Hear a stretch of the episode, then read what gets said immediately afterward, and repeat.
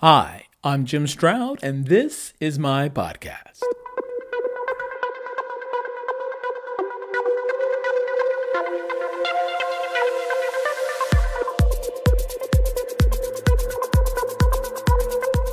Hmm. Would you work for a machine? Some people are working for a machine right now, although they may not be aware of it. Could you be one of them? I discuss humans and machines working together and its effect on the future of work right after this message.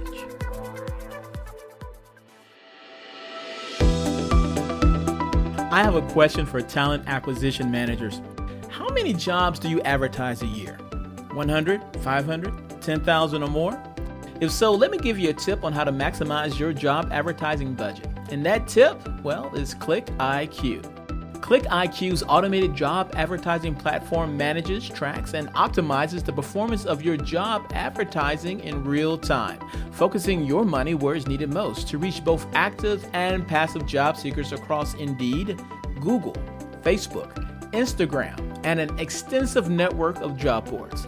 So, Talent acquisition managers, if you want to make sure you are getting the most value out of your job advertising budget, I highly suggest you check out ClickIQ online at www.clickiq.us.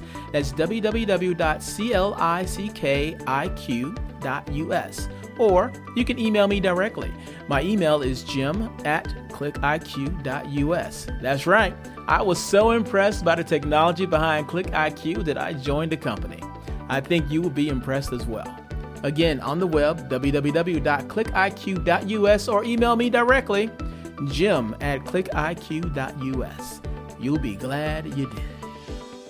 Do you know what algorithmic management is? According to the Data and Society Research Institute, algorithmic management is a diverse set of technological tools and techniques to remotely manage workforces, relying on data collection and surveillance of workers to enable automated or semi automated decision making. Translation Instead of working for the man, you are working for the machine.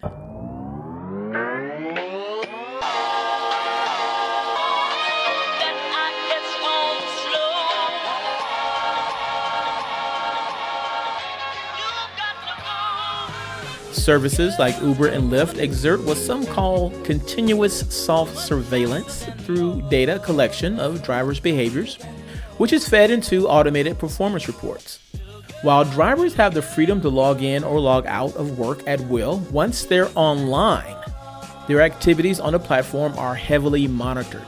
For instance, Drivers' movements are tracked using GPS location, and other behaviors such as acceleration, working hours, and braking habits are monitored through their phones. All of that data is not only used to evaluate drivers, but also to influence their behavior.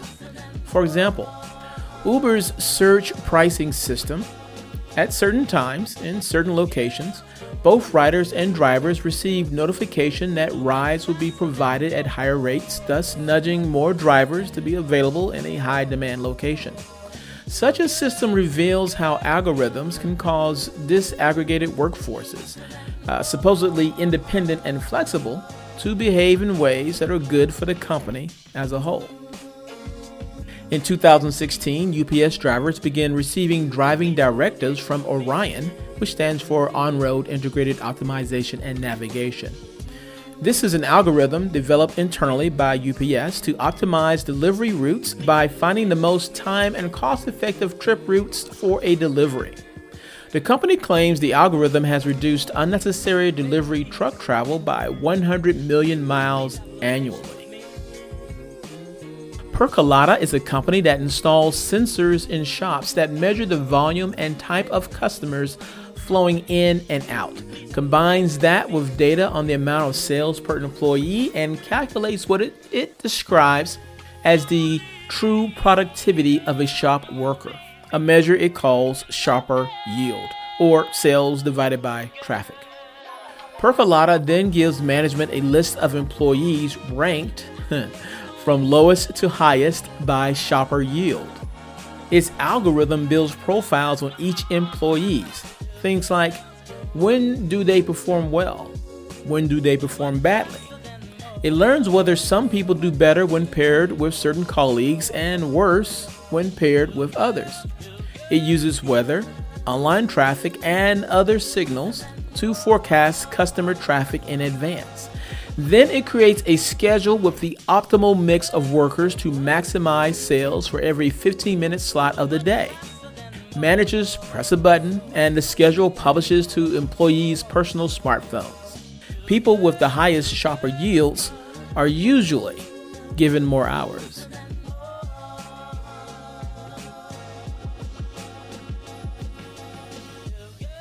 There has been a lot of concern about robots taking jobs away.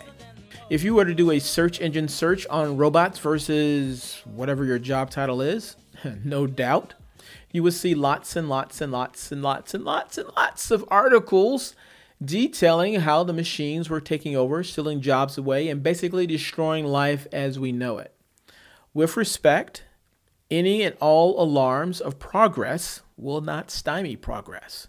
In an earlier century, people protested the steam engine, the cotton gin, the spinning jenny because these cutting edge technologies of the time threatened the way of life of so many people.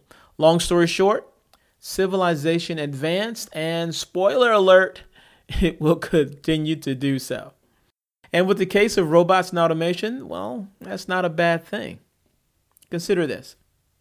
Daniela Rus, uh, who is the director of MIT's Computer Science and Artificial Intelligence Lab, she was speaking at a conference uh, recently on the future of work, and she had this to say. Machines can actually make a difference to any field where there is a lot of data. And in particular, I, medicine is a super great uh, example. So let's take medicine um, as, a, as an example. And I like to focus on uh, radiology because machines today can read more radiology scans in a day than a radiologist will see in a lifetime. And in a recent study, machines and doctors were asked to um, look at radiology scans of lymph nodes and classify them cancer or not cancer. The error of the human was 3.5%. The error of the machine was 7.5%. But working together, uh, ma- the machine and the human had an error of 0.5% because humans can do some things better than machines and machines can do something better than humans. When you put it all together, everyone wins. And this from CNN Business.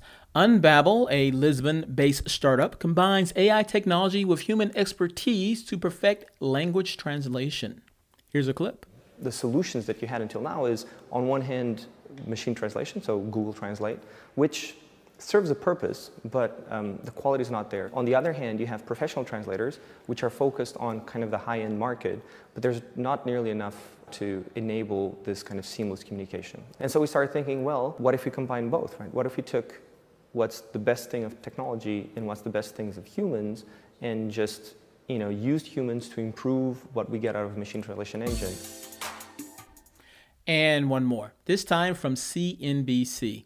They interviewed Tom Doris of LiquidNet, who says artificial intelligence should be seen as a tool for human decision makers in investments and should not be seen as an automated process. The AI component, I'm not quite sure how that, uh, how that fits quite in yet. Uh, is that on the active side, or does that work itself into the robo side? I think the industry is trying to figure out how these new technologies can be applied to uh, the investment process in general. What our point of view is that it's more about being RoboCop rather than Terminator. It's about au- augmenting rather than replacing, right? So what we find is a successful application of artificial intelligence is to find anomalies in the market and then hand it over to the human individual to judge what is happening in that situation. So we can augment intelligence, make you more effective, have your focus be more intelligently applied to unfolding situations, not dissimilar to what news services do. So, should we all relax about the machines taking over the workplace and just get used to it? Well, yes, as long as human beings are part of the process. The moment you remove people from the decision making process and put your trust solely in machines and algorithms, then you have legitimate cause to be concerned about the future of work. At least, I think so. What do you think? Leave a comment. I want to know.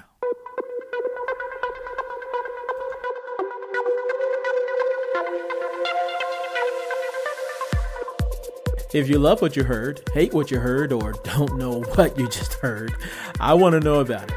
You can leave a comment concerning this podcast on my website at www.jimstroud.com. In addition to finding source material and related information for this podcast episode, you'll find other goodies that I hope will make you smile.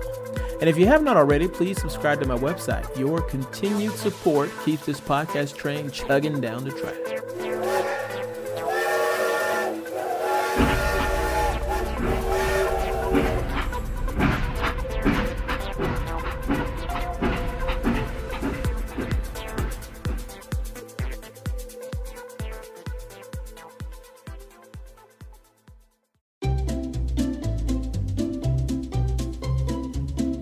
Hello, and welcome to Novel Conversations, a podcast about the world's greatest stories. I'm your host, Frank Lavallo, and for each episode of Novel Conversations, I talk to two readers about one book. And together, we summarize the story for you. We introduce you to the characters, we tell you what happens to them, and we read from the book along the way. So if you love hearing a good story, you're in the right place. Our ninth season is coming this fall.